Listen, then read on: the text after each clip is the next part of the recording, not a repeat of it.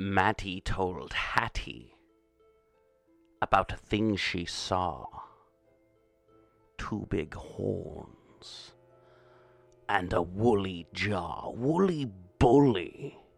Woolly bully for you, stout yeoman, this month, this this week, this this this season, we are being sponsored by bunnyslippers.com and their Highland Cow Woolly Bully Slippers.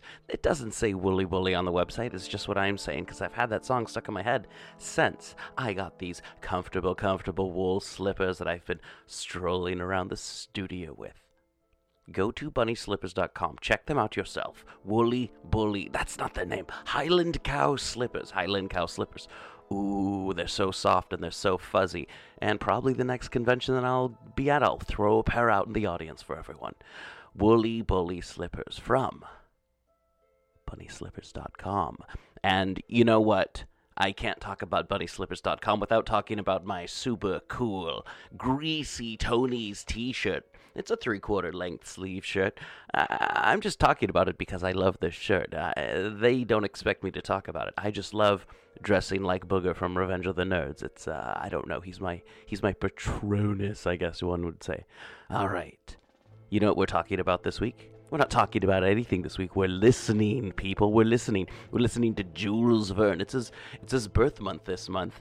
Uh, and we're going to be covering. We're going to be talking about the Antarctic Mystery. Wahaha. Yes, the Antarctic Mystery, where the Antarctic is more broken than my various accents that I do throughout the intro to this show. Woo-hoo-hoo-hoo. Spooky dookie.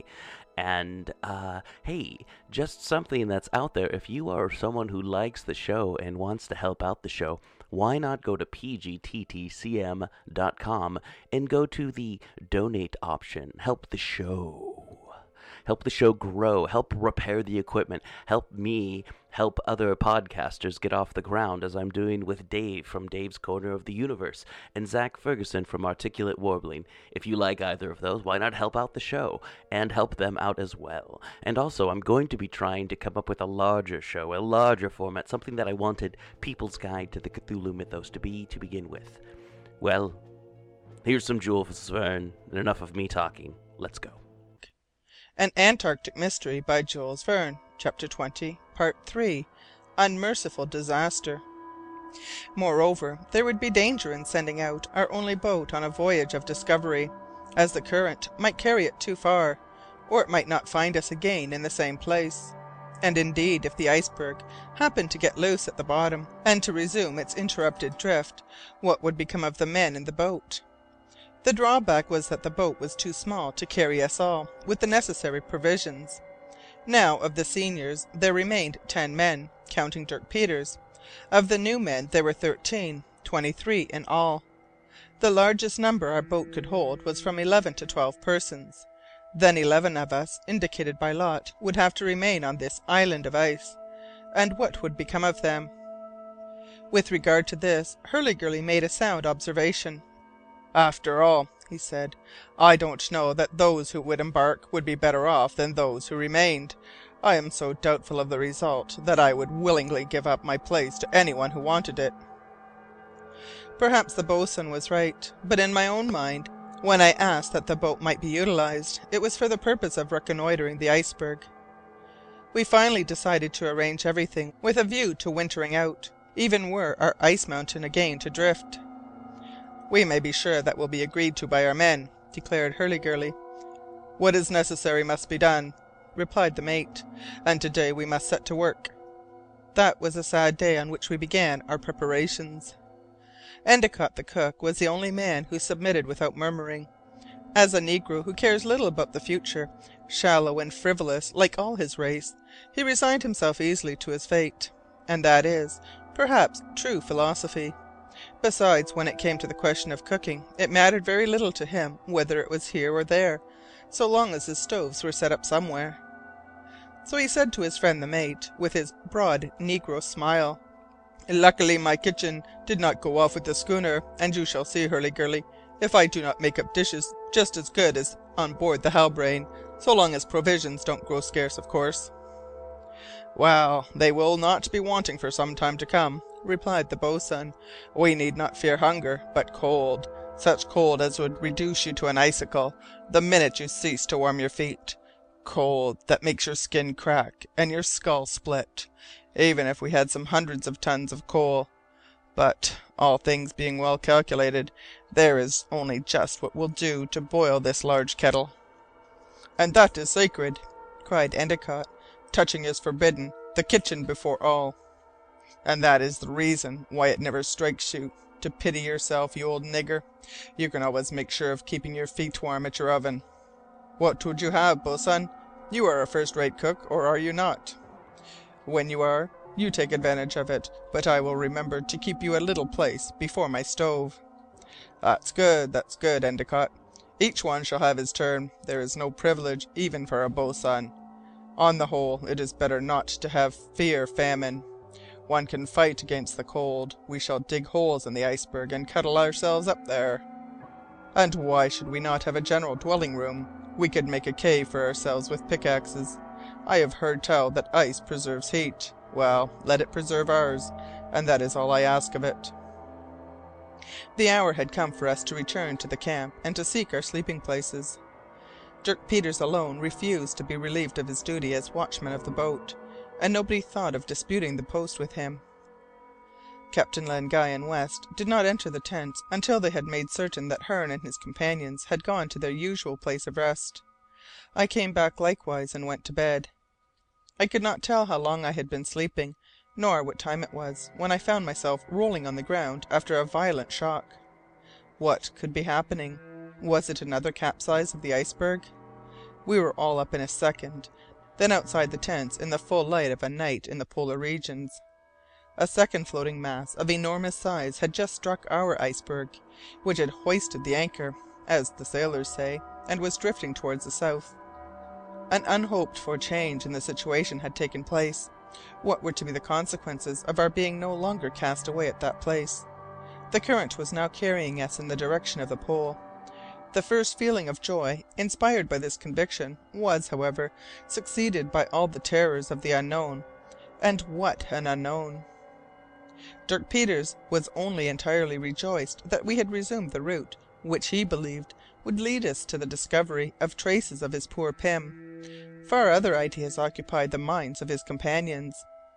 Captain Len Guy no longer entertained any hope of rescuing his countrymen, and having reached the condition of despair, he was bound by his duty to take his crew back to the north, so as to clear the Antarctic Circle while the season rendered it possible to do so.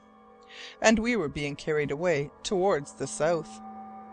Naturally enough, we were all deeply impressed by the fearfulness of our position which may be summed up in a few words. We were no longer cast away with a possible ship, but the tenants of a floating iceberg, with no hope but that our monster tenement might encounter one of the whaling ships whose business in the deep waters lies between the Orkneys, New Georgia, and the Sandwich Islands. A quantity of things had been thrown into the ice by the collision which had set our iceberg afloat, but these were chiefly articles belonging to the Halbrane. Owing to the precaution that had been taken on the previous day, when the cargo was stowed away in the clefts, it had been only slightly damaged. What would become of us? Had all our reserves been swallowed up in that grim encounter? Now, the two icebergs formed but one, which was travelling south at the rate of two miles an hour. At this rate, thirty hours would suffice to bring us to the point of the axis at which the terrestrial meridians unite. Did the current which was carrying us along pass on to the pole itself, or was there any land which might arrest our progress? This was another question, and I discussed it with the boatswain. "Nobody knows, Mr. Jeorling," was Hurliguerly's reply. "If the current goes to the pole we shall go there, and if it doesn't we shan't. An iceberg isn't a ship, and it has neither sails nor helm. It goes as the drift takes it."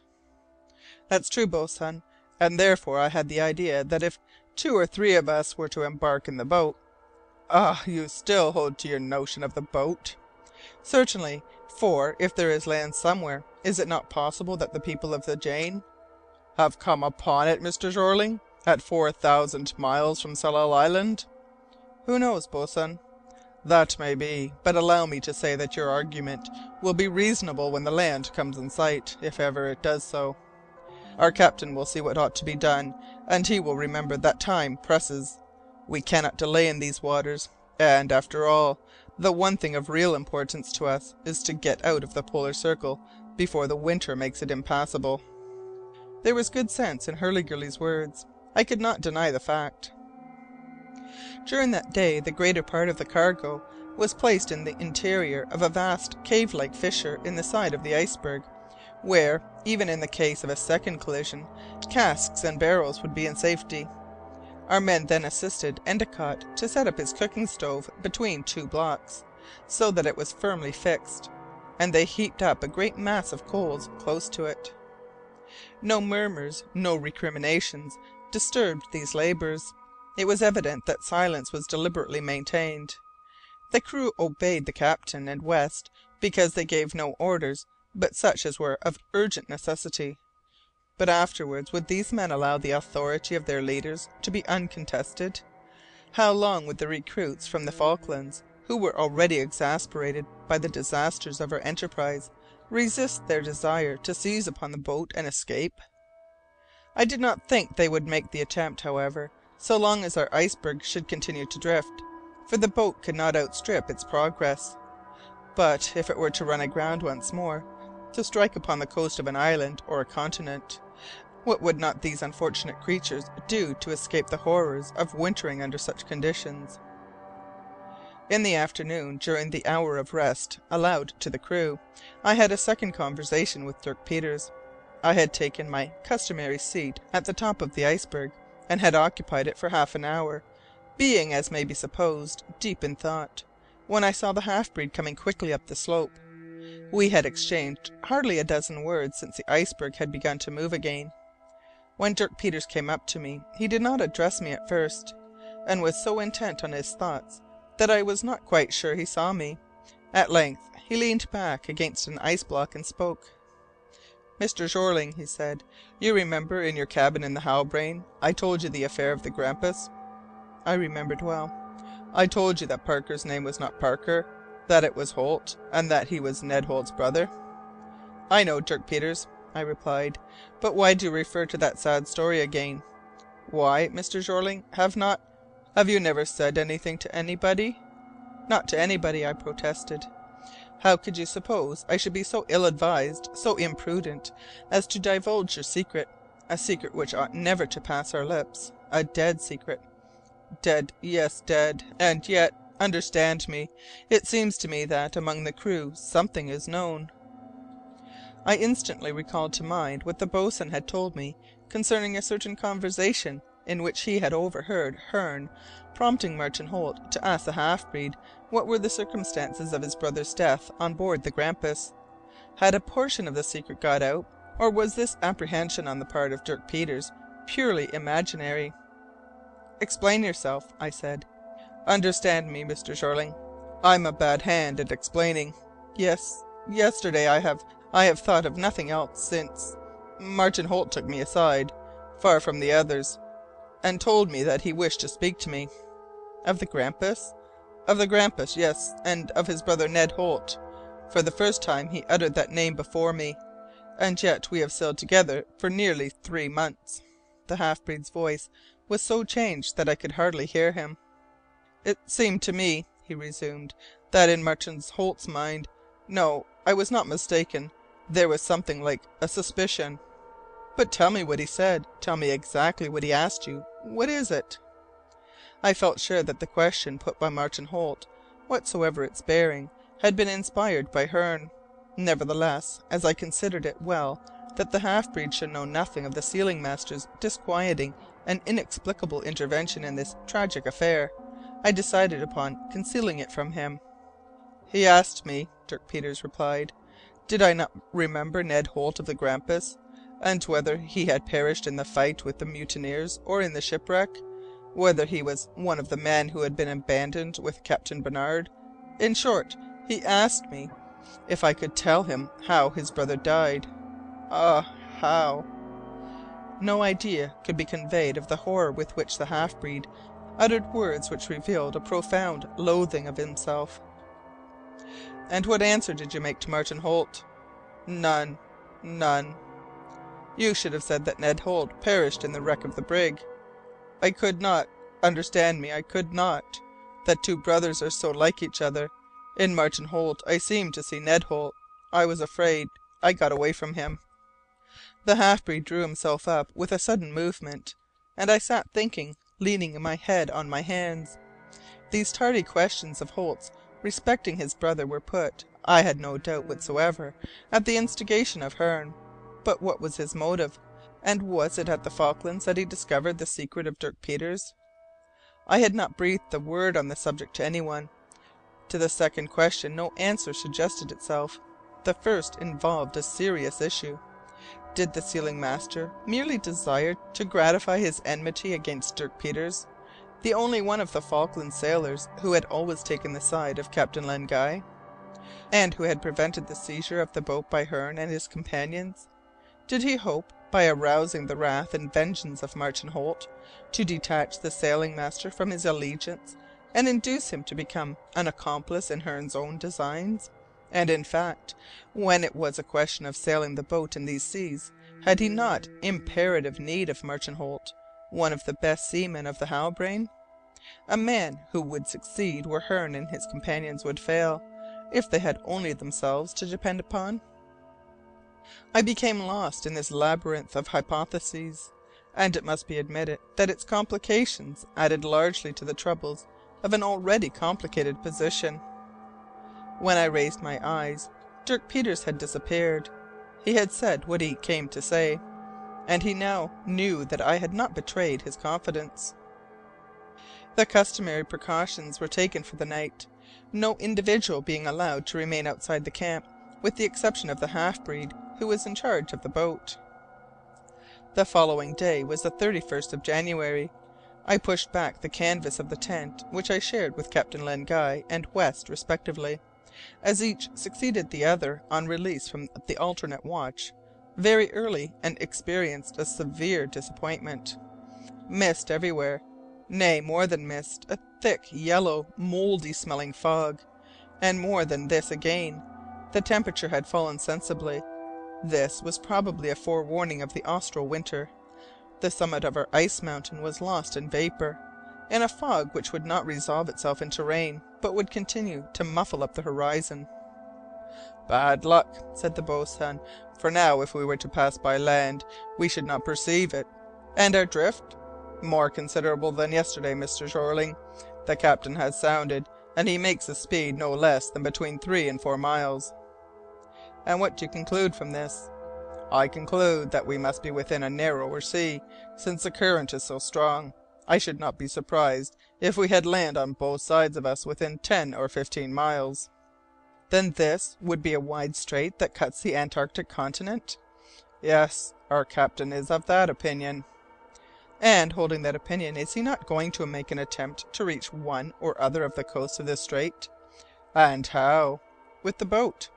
"Risk the boat in the midst of this fog!" exclaimed the boatswain, as he crossed his arms. "What are you thinking of, Mr. Jeorling? Can we cast anchor to wait for it? And all the chances would be that we should never see it again. Ah, if we only had the Halbrane!" But there was no longer a Halbrane. In spite of the difficulty of the ascent through the half condensed vapour, I climbed to the top of the iceberg, but when I had gained that eminence I strove in vain to pierce the impenetrable grey mantle in which the waters were wrapped. I remained there, hustled by the north east wind, which was beginning to blow freshly, and might perhaps rend the fog asunder. But no, fresh vapours accumulated around our floating refuge, driven up by the immense ventilation of the open sea. Under the double action of the atmospheric and Antarctic currents, we drifted more and more rapidly, and I perceived a sort of shudder pass throughout the vast bulk of the iceberg. Then it was that I felt myself under the dominion of a sort of hallucination, one of those hallucinations which must have troubled the mind of Arthur Pym. It seemed to me that I was losing myself in this extraordinary personality. At last I was beholding all that he had seen. Was not that impenetrable mist the curtain of vapours which he had seen in his delirium? I peered into it, seeking for those luminous rays which had streaked the sky from east to west. I sought it in its depths for that limitless cataract, rolling in silence from the height of some immense rampart lost in the vastness of the zenith. I sought for the awful white giant of the South Pole. At length reason resumed her sway. This visionary madness, intoxicating while it lasted, passed off by degrees, and I descended the slope to our camp. The whole day passed without a change. The fog never once lifted to give us a glimpse outside of its muffling folds, and if the iceberg, which had travelled forty miles since the previous day, had passed by the extremity of the axis of the earth, we should never know it. CHAPTER XX An Antarctic Mystery by Jules Verne CHAPTER XXI Amid the Mists So this was the sum of all our efforts, trials, and disappointments!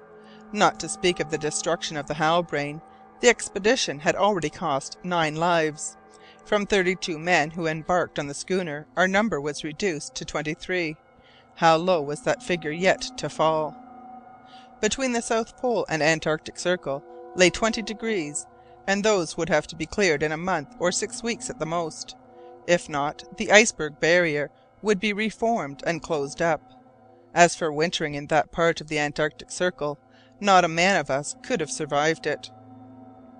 Besides, we had lost all hope of rescuing the survivors of the Jane, and the sole desire of the crew was to escape as quickly as possible from the awful solitudes of the south. Our drift, which had been south down to the pole, was now north, and if that direction should continue, perhaps we might be favoured with such good fortune as would make up for all the evil that had befallen us. In any case there was nothing for it but, in familiar phrase, to let ourselves go. The mist did not lift during the end 3rd and 4th February, and it would have been difficult to make out the rate of progress of our iceberg since it had passed the pole. Captain Len Guy, however, and West considered themselves safe in reckoning it at 250 miles. The current did not seem to have diminished in speed or changed its course. It was now beyond a doubt that we were moving between two halves of a continent, one on the east, the other on the west, which formed the vast Antarctic region, and I thought it was a matter of great regret that we could not get aground on one or the other side of this vast strait, whose surface would presently be solidified by the coming of winter. When I expressed this sentiment to Captain Len Guy, he made me the only logical answer: "What would you have, Mr. Jeorling? We are powerless. There is nothing to be done, and the persistent fog is the worst part of our ill luck. I no longer know where we are. It is impossible to take an observation, and this befalls us just as the sun is about to disappear for long months." "Let me come back to the question of the boat," said I. "For the last time, could we not, with the boat " "Go on a discovery cruise? Can you think of such a thing? That would be an imprudence I would not commit, even though the crew would allow me." I was on the point of exclaiming, and what if your brother and your countrymen have found refuge on some spot of the land that undoubtedly lies about us?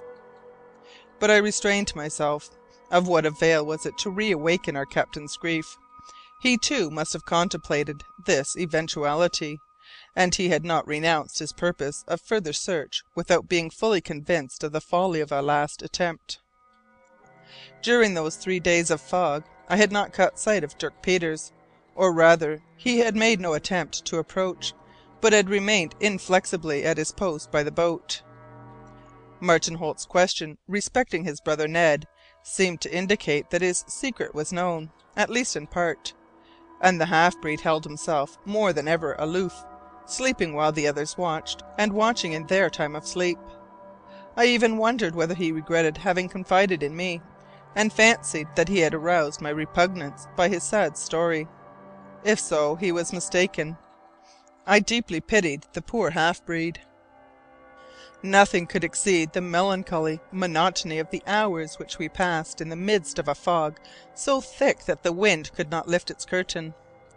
The position of the iceberg could not be ascertained. It went with the current at a like speed, and had it been motionless there would have been no appreciable difference for us, for the wind had fallen at least so we supposed and not a breath was stirring. The flame of a torch held up in the air did not flicker. The silence of space was broken only by the clangour of sea birds, which came in muffled croaking tones through the stifling atmosphere of vapour. Petrels and albatross swept the top of the iceberg, where they kept a useless watch in their flight. In what direction were those swift winged creatures, perhaps already driven towards the confines of the Arctic region but the approach of winter, bound? We could not tell. One day the boatswain, who was determined to solve this question if possible, having mounted to the extreme top, not without risk of breaking his neck, came into such violent contact with a Quebranta huesos, a sort of gigantic petrel measuring twelve feet with spread wings, that he was flung on his back. "Curse the bird!" he said on his return to the camp, addressing the observation to me. "I have had a narrow escape. A thump, and down I went, sprawling. I saved myself I don't know how, for I was all but over the side. Those icebergs, you know, slip through one's fingers like water. I called out to the bird. Can't you even look before you, you fool? But what was the good of that? The big blunderer did not even beg my pardon. In the afternoon of the same day our ears were assailed by a hideous braying from below. Hurliguerly remarked that as there were no asses to treat us to the concert, it must have been given by penguins. Hitherto these countless dwellers in the polar regions had not thought proper to accompany us on our moving island. We had not even seen one, either at the foot of the iceberg or on the drifting packs. There could be no doubt that they were there in thousands, for the music was unmistakably that of a multitude of performers. Now those birds frequent by choice the edges of the coasts of islands and continents in high latitudes, or the ice fields in their neighbourhood. Was not their presence an indication that land was near? I asked Captain Len Guy what he thought of the presence of these birds. "I think what you think, Mr. Jeorling," he replied. "Since we have been drifting, none of them have taken refuge on the iceberg, and here they are now in crowds. If we may judge by their deafening cries, from whence do they come? No doubt from land, which is probably near. Is this West's opinion? Yes, Mr. Jeorling, and you know he is not given to vain imaginations. Certainly not. And then another thing has struck both him and me, which has apparently escaped your attention. It is that the braying of the penguins is mingled with a sound like the lowing of cattle. Listen, and you will readily distinguish it. I listened, and sure enough the orchestra was more full than I had supposed. "I hear the lowing plainly," I said. "There are, then, seals and walruses also in the sea at the base?"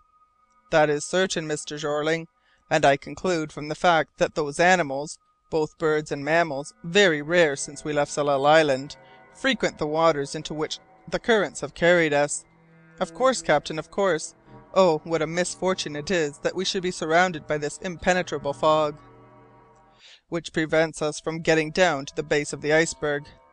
There, no doubt, we should discover whether there are seaweed drifts around us. If that be so, it would be another sign." "Why not try, captain?" "No, no, Mr. Jeorling, that might lead to falls, and I will not permit anybody to leave the camp. If land be there, I imagine our iceberg will strike it before long." "And if it does not?" "If it does not, how are we to make it?" I thought to myself that the boat might very well be used in the latter case, but Captain Len Guy preferred to wait, and perhaps this was the wiser course under our circumstances. At eight o'clock that evening the half condensed mist was so compact that it was difficult to walk through. The composition of the air seemed to be changed, as though it were passing into a solid state. It was not possible to discern whether the fog had any effect upon the compass. I knew the matter had been studied by meteorologists, and that they believe they may safely affirm that the needle is not affected by this condition of the atmosphere. I will add here that since we had left the South Pole behind, no confidence could be placed in the indications of the compass. It had gone wild at the approach to the magnetic pole, to which we were no doubt on the way. Nothing could be known, therefore, concerning the course of the iceberg. The sun did not quite set below the horizon at this period, yet the waters were wrapped in tolerably deep darkness at nine o'clock in the evening when the muster of the crew took place. On this occasion each man, as usual, answered to his name except Dirk Peters. The call was repeated in the loudest of Hurliguerly's stentorian tones. No reply. "Has nobody seen Dirk Peters during the day?" inquired the captain. "Nobody," answered the boatswain. "Can anything have happened to him?" "Don't be afraid," cried the boatswain. "Dirk Peters is in his element, and as much at his ease in the fog as a polar bear. He has got out of one bad scrape, he will get out of a second." I let Hurliguerly have his say, knowing well why the half breed kept out of the way. That night none of us, I am sure, could sleep. We were smothered in the tents for lack of oxygen, and we were all more or less under the influence of a strange sort of presentiment, as though our fate were about to change, for better or worse, if indeed it could be worse. The night wore on without any alarm, and at six o'clock in the morning each of us came out to breathe a more wholesome air. The state of things was unchanged. The density of the fog was extraordinary. It was, however, found that the barometer had risen too quickly, it is true, for the rise to be serious. Presently other signs of change became evident. The wind, which was growing colder a south wind, since we had passed beyond the South Pole began to blow a full gale, and the noises from below were heard more distinctly through the space swept by the atmospheric currents. At nine o'clock the iceberg doffed its cap of vapour quite suddenly, producing an indescribable transformation scene which no fairy's wand could have accomplished in less time or with greater success. In a few moments the sky was clear to the extreme verge of the horizon, and the sea reappeared, illumined by the oblique rays of the sun which now rose only a few degrees above it. A rolling swell of the waves bathed the base of our iceberg in white foam, as it drifted, together with a great multitude of floating mountains, under the double action of wind and current, on a course inclining to the nor' nor' east. "Land!" This cry came from the summit of the moving mountain, and Dirk Peters was revealed to our sight, standing on the outermost block his hands stretched towards the north. The half breed was not mistaken. The land this time yes, it was land! Its distant heights, of a blackish hue, rose within three or four miles of us. 86 degrees 12 minutes south latitude, 114 degrees 17 minutes east longitude. The iceberg was nearly four degrees beyond the Antarctic pole, and from the western longitudes that our schooner had followed tracing the course of the Jane, we had passed into the eastern longitudes. End of chapter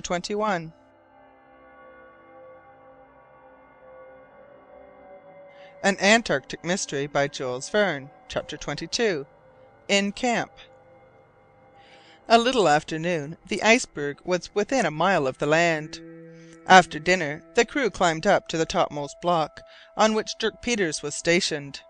On our approach the half breed descended the opposite slope, and when I reached the top he was no longer to be seen. The land on the north evidently formed a continent or island of considerable extent. On the west there was a sharply projecting cape, surmounted by a sloping height which resembled an enormous seal's head on the side view. Then beyond that was a wide stretch of sea. On the east the land was prolonged out of sight. Each one of us took in the position. It depended on the current whether it would carry the iceberg into an eddy which might drive it on the coast, or continue to drift it towards the north. Which was the more admissible hypothesis? Captain Len Guy, West, Hurliguerly, and I talked over the matter, while the crew discussed it amongst themselves. Finally it was agreed that the current tended rather to carry the iceberg towards the northern point of land. "After all," said Captain Len Guy, "if it is habitable during the months of the summer season, it does not look like being inhabited, since we cannot descry a human being on the shore." "Let us bear in mind, captain," said I, "that the iceberg is not calculated to attract attention as the Halbrane would have done." "Evidently, Mr. Jeorling, and the natives, if there were any, would have been collected on the beach to see the Halbrane already." "We must not conclude, captain, because we do not see any natives." "Certainly not, Mr. Jeorling, but you will agree with me that the aspect of this land is very unlike that of Tsalal Island when the Jane reached it. There is nothing here but desolation and barrenness." "I acknowledge that. Barrenness and desolation, that is all. Nevertheless, I want to ask you whether it is your intention to go ashore, captain?" "With the boat?" "With the boat, should the current carry our iceberg away from the land." "We have not an hour to lose, Mr. Jeorling, and the delay of a few hours might condemn us to a cruel winter stay, if we arrive too late at the iceberg barrier." "And considering the distance, we are not too soon," observed West. "I grant it," I replied, still persisting, "but to leave this land behind us without ever having set foot on it, without having made sure that it does not preserve the traces of an encampment, if your brother, Captain, his companions Captain Len Guy shook his head. How could the castaways have supported life in this desolate region for several months? Besides, the British flag was hoisted on the summit of the iceberg and William Guy would have recognized it and come down to the shore had he been living. No one, no one. At this moment, West, who had been observing certain points of approach, said, "Let us wait a little before we come to a decision. In less than an hour we shall be able to decide. Our speed is slackening, it seems to me, and it is possible that an eddy may bring us obliquely to the coast." "That is my opinion too," said the boatswain, "and if our floating machine is not stationary, it is nearly so. It seems to be turning round." West and Hurliguerly were not mistaken. For some reason or other the iceberg was getting out of the course which it had followed continuously. A gyratory movement had succeeded to that of drifting, owing to the action of an eddy which set towards the coast. Besides, several ice mountains in front of us had just run aground on the edge of the shore. It was, then, useless to discuss whether we should take to the boat or not. According as we approached, the desolation of the land became more and more apparent, and the prospect of enduring six months' wintering there would have appalled the stoutest hearts. At five in the afternoon the iceberg plunged into a deep rift in the coast ending in a long point on the right and there stuck fast. "On shore! on shore!" burst from every man, like a single exclamation, and the men were already hurrying down the slope of the iceberg when West commanded, "Wait for orders!" Some hesitation was shown, especially on the part of Hearne and several of his comrades. Then the instinct of discipline prevailed, and finally the whole crew ranged themselves around Captain Len Guy. It was not necessary to lower the boat the iceberg being in contact with the point. The captain, the boatswain, and myself, preceding the others, were the first to quit the camp. Ours were the first human feet to tread this virgin and volcanic soil. We walked twenty minutes on rough land, strewn with rocks of igneous origin, solidified lava, dusty slag, and grey ashes, but without enough clay to grow even the hardiest plants. With some risk and difficulty, Captain Len Guy, the boatswain, and I succeeded in climbing the hill. This exploit occupied a whole hour. Although evening had come now, it brought no darkness in its train. From the top of the hill we could see over an extent of from thirty to forty miles, and this was what we saw. Behind us lay the open sea, laden with floating masses. A great number of these had recently heaped themselves up against the beach and rendered it almost inaccessible. On the west was a strip of hilly land, which extended beyond our sight, and was washed on the east side by a boundless sea. It was evident that we had been carried by the drift through a strait. Ah, if only we had our Halbrane! But our sole possession was a frail craft barely capable of containing a dozen men, and we were twenty three. There was nothing for it but to go down to the shore again, to carry the tents to the beach, and take measures in view of a winter sojourn under the terrible conditions imposed upon us by circumstances. On our return to the coast, the boatswain discovered several caverns in the gigantic cliffs, sufficiently spacious to house us all and afford storage for the cargo of the Halbrane. Whatever might be our ultimate decision, we could not do better than place our material and instal ourselves in this opportune shelter. After we had reascended the slopes of the iceberg and reached our camp, Captain Len Guy had the men mustered. The only missing man was Dirk Peters, who had decidedly isolated himself from the crew. There was nothing to fear from him, however. He would be the faithful against the mutinous, and under all circumstances we might count upon him. When the circle had been formed, Captain Len Guy spoke, without allowing any sign of discouragement to appear, and explained the position with the utmost frankness and lucidity, stating, in the first place, that it was absolutely necessary to lower the cargo to the coast and stow it away in one of the caverns. Concerning the vital question of food, he stated that the supply of flour, preserved meat, and dried vegetables would suffice for the winter, however prolonged; and on that of fuel he was satisfied that we should not want for coal, provided it was not wasted, and it would be possible to economize it, as the hibernating waifs might brave the cold of the polar zone under a covering of snow and a roof of ice. Was the captain's tone of security feigned? I did not think so especially as West approved of what he said. A third question raised by Hearne remained, and was well calculated to arouse jealousy and anger amongst the crew. It was the question of the use to be made of the only craft remaining to us. Ought the boat to be kept for the needs of our hibernation, or used to enable us to return to the iceberg barrier? Captain Len Guy would not pronounce upon this. He desired to postpone the decision for twenty four or forty eight hours. The boat, carrying the provisions necessary for such a voyage, could not accommodate more than eleven, or at the outside twelve men. If the departure of the boat were agreed to, then its passengers must be selected by lot. The captain proceeded to state that neither West, the boatswain, I, nor he would claim any privilege, but would submit to the fortune of the lot with all the others. Both Martin Holt and Hardy were perfectly capable of taking the boat to the fishing grounds, where the whalers would still be found. Then those to whom the lot should fall were not to forget their comrades left to winter on the eighty sixth parallel, and were to send a ship to take them off at the return of summer. All this was said in a tone as calm as it was firm. I must do Captain Len Guy the justice to say that he rose to the occasion. When he had concluded, without any interruption even from Hearne, no one made a remark.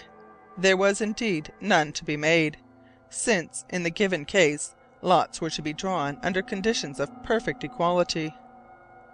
The hour of rest having arrived, each man entered the camp, partook of the supper prepared by Endicott, and went to sleep for the last time under the tents. Dirk Peters had not reappeared, and I sought for him in vain. On the following day, the 7th of February, everybody set to work early with a will. The boat was let down, with all due precaution, to the base of the iceberg, and drawn up by the men on a little sandy beach out of reach of the water. It was in perfectly good condition, and thoroughly serviceable. The boatswain then set to work on the former contents of the Halbrane furniture, bedding, sails, clothing, instruments, and utensils stowed away in a cabin, these things would no longer be exposed to the knocking about and damage of the iceberg. The cases containing preserved food and the casks of spirits were rapidly carried ashore. I worked with the captain and West at this onerous task, and Dirk Peters also turned up and lent the valuable assistance of his great strength, but he did not utter a word to any one. Our occupation continual on the 8th, 9th, and 10th February, and our task was finished in the afternoon of the 10th. The cargo was safely stowed in the interior of a large grotto, with access to it by a narrow opening. We were to inhabit the adjoining grotto, and Endicott set up his kitchen in the latter, on the advice of the boatswain. Thus we should profit by the heat of the stove, which was to cook our food and warm the cavern during the long days, or rather the long nights, of the austral winter. During the process of housing and storing, I observed nothing to arouse suspicion in the bearing of Hearne and the Falklands men. Nevertheless, the half breed was kept on guard at the boat, which might easily have been seized upon the beach. Hurliguerly, who observed his comrades closely, appeared less anxious. On that same evening Captain Len Guy, having reassembled his people, stated that the question should be discussed on the morrow, adding that, if it were decided in the affirmative, lots should be drawn immediately. No reply was made. It was late, and half dark outside, for at this date the sun was on the edge of the horizon, and would very soon disappear below it. I had been asleep for some hours when I was awakened by a great shouting at a short distance. I sprang up instantly and darted out of the cavern, simultaneously with the captain and West, who had been suddenly aroused from sleep. "The boat! the boat!" cried West. The boat was no longer in its place that place so jealously guarded by Dirk Peters. After they had pushed the boat into the sea, three men had got into it with bales and casks, while ten others strove to control the half breed. Hearne was there, and Martin Holt also. The latter, it seemed to me, was not interfering. Those wretches, then, intended to depart before the lots were drawn. They meant to forsake us. They had succeeded in surprising Dirk Peters, and they would have killed him had he not fought hard for his life. In the face of this mutiny, knowing our inferiority of numbers, and not knowing whether he might count on all the old crew, Captain Len Guy re entered the cavern with West in order to procure arms. Hearne and his accomplices were armed. I was about to follow them, when the following words arrested my steps. The half breed, overpowered by numbers, had been knocked down, and at this moment Martin Holt, in gratitude to the man who saved his life, was rushing to his aid, but Hearne called out to him: "Leave the fellow alone, and come with us." Martin Holt hesitated. "Yes, leave him alone, I say. Leave Dirk Peters, the assassin of your brother, alone." "The assassin of my brother?" "Your brother, killed on board the Grampus." "Killed? By Dirk Peters?" "Yes, killed and eaten, eaten, eaten," replied Hearne who pronounced the hateful words with a kind of howl. And then, at a sign from Hearne, two of his comrades seized Martin Holt and dragged him into the boat. Hearne was instantly followed by all those whom he had induced to join in his criminal deed. At that moment Dirk Peters rose from the ground and sprang upon one of the Falkland men as he was in the act of stepping on the platform of the boat, lifted him up bodily, hurled him round his head, and dashed his brains out against a rock. In an instant the half breed fell, shot in the shoulder by a bullet from Hearne's pistol, and the boat was pushed off. Then Captain Len Guy and West came out of the cavern. The whole scene had passed in less than a minute, and ran down to the point, which they reached together with the boatswain, Hardy, Francis, and Stern. The boat, which was drawn by the current, was already some distance off, and the tide was falling rapidly. West shouldered his gun and fired. A sailor dropped into the bottom of the boat. A second shot, fired by Len Guy, grazed Hearne's breast, and the ball was lost amongst the ice blocks at the moment when the boat disappeared behind the iceberg. The only thing for us to do was to cross to the other side of the point. The current would carry the wretches thither, no doubt, before it bore them northward. If they passed within range, and if a second shot should hit Hearne, either killing or wounding him, his companions might perhaps decide on coming back to us. A quarter of an hour elapsed. When the boat appeared at the other side of the point, it was so far off that our bullets could not reach it. Hearne had already had the sail set, and the boat, impelled by wind and current jointly, was soon no more than a white speck on the face of the waters, and speedily disappeared. End of chapter 22. An Antarctic Mystery by Jules Verne. Chapter 23. Found at last. The question of our wintering on the land whereon we had been thrown was settled for us, but, after all, the situation was not changed for those among the nine now only remaining of the twenty three, who should not have drawn the lot of departure. Who could speculate upon the chances of the whole nine? Might not all of them have drawn the lot of stay, And, when every chance was fully weighed, was that of those who had left us the best? To this question there could be no answer. When the boat had disappeared, Captain Len Guy and his companions retraced their steps towards the cavern in which we must live for all the time during which we could not go out, in the dread darkness of the Antarctic winter. My first thought was of Dirk Peters, who, being wounded, could not follow us when we hurried to the other side of the point. On reaching the cavern I failed to find the half breed. Was he severely wounded? Should we have to mourn the death of this man who was as faithful to us as to his poor Pym? "Let us search for him, Mr. Jeorling," cried the boatswain. "We will go together," said the captain. "Dirk Peters would never have forsaken us, and we will not forsake him." "Would he come back?" said I, "now that what he thought was known to him and me only has come out?" I informed my companions of the reason why the name of Ned Holt had been changed to that of Parker in Arthur Pym's narrative, and of the circumstances under which the half breed had apprised me of the fact. At the same time I urged every consideration that might exculpate him, dwelling in particular upon the point that if the lot had fallen to Dirk Peters he would have been the victim of the other's hunger. "Dirk Peters confided this secret to you only?" inquired Captain Len Guy. "To me only, captain." "And you have kept it?" "Absolutely." "Then I cannot understand how it came to the knowledge of Hearne." "At first," I replied, "I thought Hearne might have talked in his sleep, and that it was by chance Martin Holt learned the secret. After reflection, however, I recalled to mind that when the half breed related the scene on the Grampus to me he was in my cabin, and the side sash was raised. I have reason to think that the man at the wheel overheard our conversation. Now that man was Hearne, who, in order to hear it more clearly, let go the wheel so that the Halbrane lurched." "I remember," said West. "I questioned the fellow sharply, and sent him down into the hold." "Well, then, captain," I resumed, "it was from that day that Hearne made up to Martin Holt. Hurliguerly called my attention to the fact." "Of course he did," said the boatswain, "for Hearne, not being capable of managing the boat which he intended to seize, required a master hand like Holt." "And so," I said, "he kept on urging Holt to question the half breed concerning his brother's fate, and you know how Holt came at last to learn the fearful truth.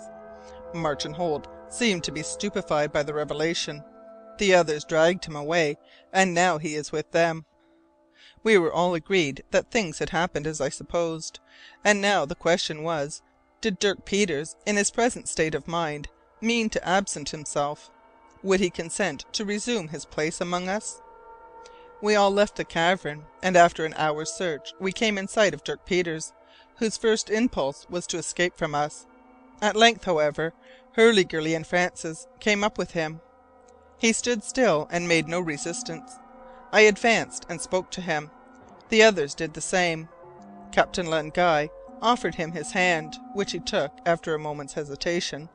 Then, without uttering a single word, he returned towards the beach.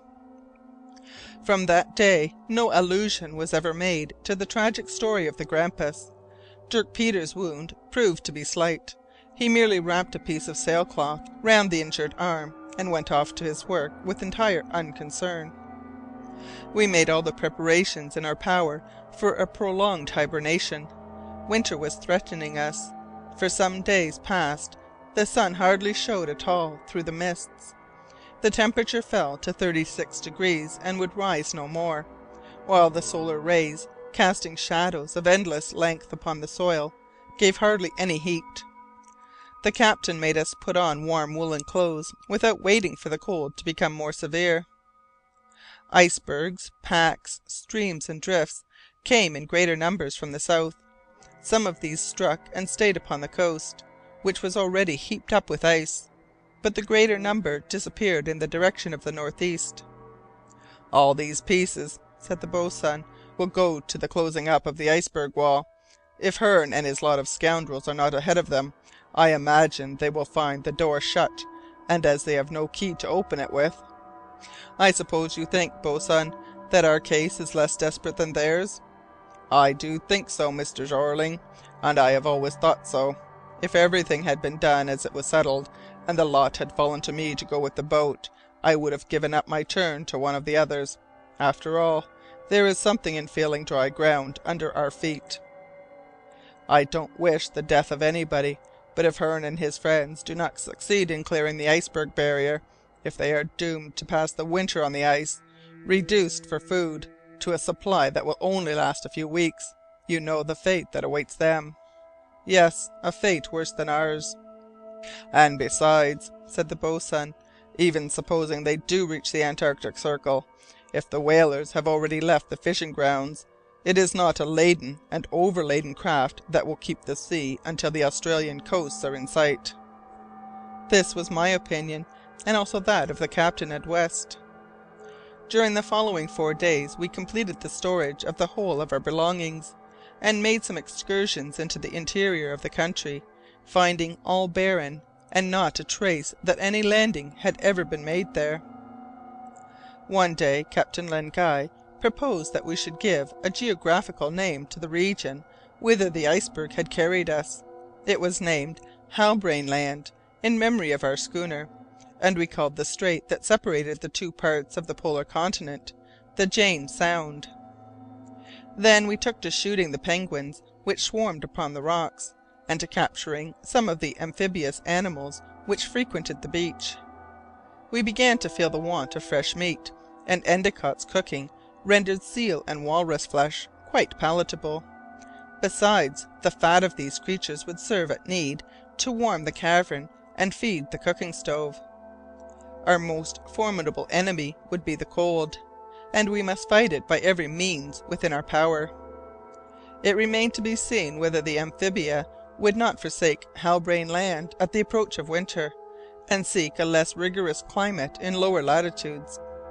Fortunately there were hundreds of other animals to secure our little company from hunger, and even from thirst, at need.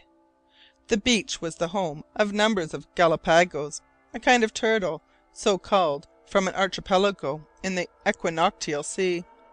There also they abound, and mentioned by Arthur Pym as supplying food to the islanders.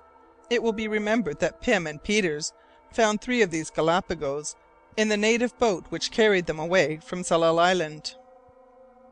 The movement of these huge creatures is slow, heavy, and waddling.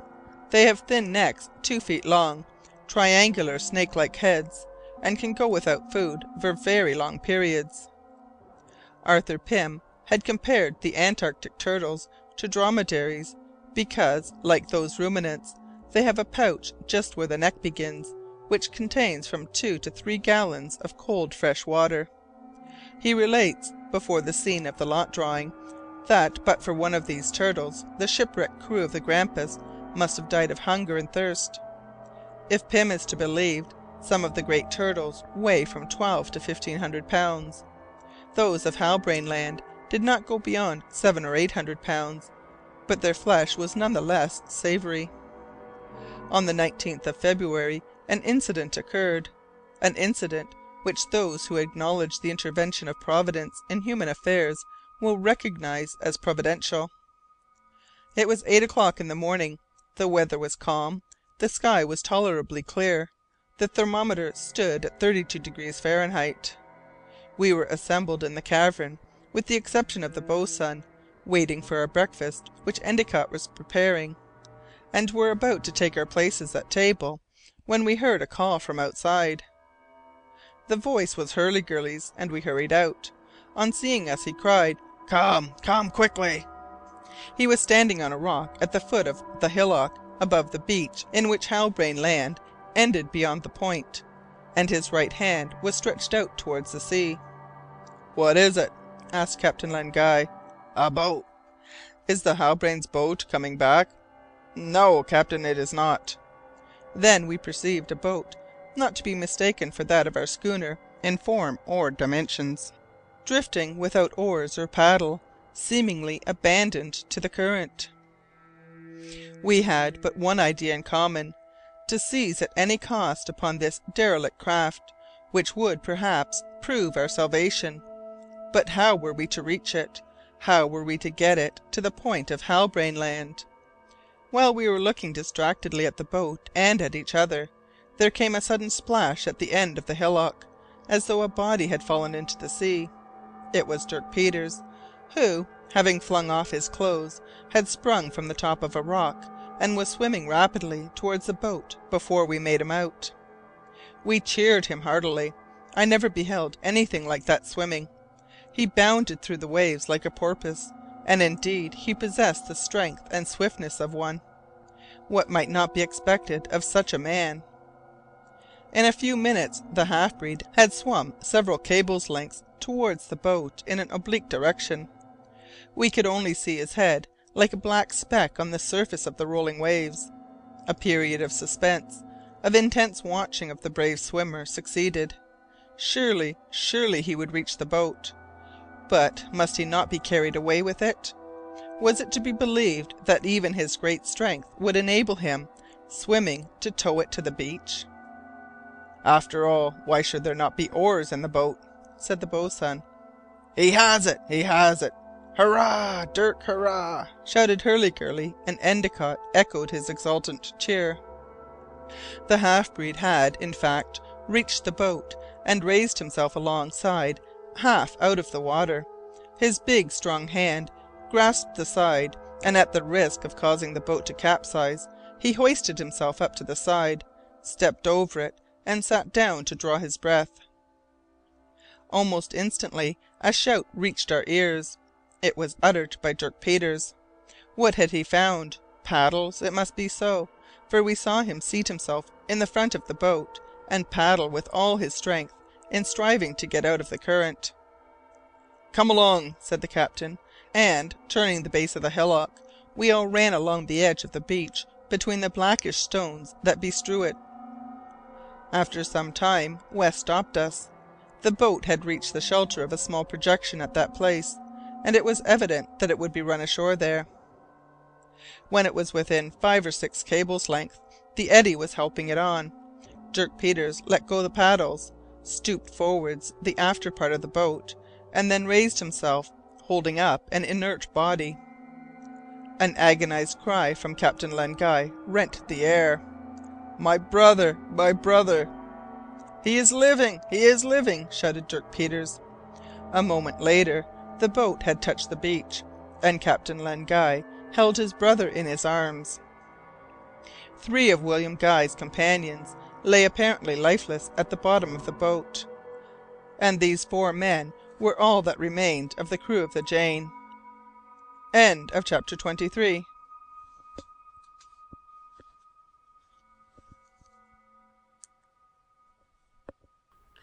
Thank you again for listening to People's Guide to the Cthulhu Mythos. I have been your host, DB Spitzer. Remember, you can help out the show by going to pgttcm.com. Follow the show notes and follow the show on social media. Uh, find us anywhere you catch your pods at your podcatchers. And yeah, we're on Instagram, we're on Facebook. Just look for us there and look for us wherever you look for podcasts. Thank you again. Donate money, help out the show, buy a t shirt, send us a, you know, contact us, get in touch. All right, thank you again and have a great day.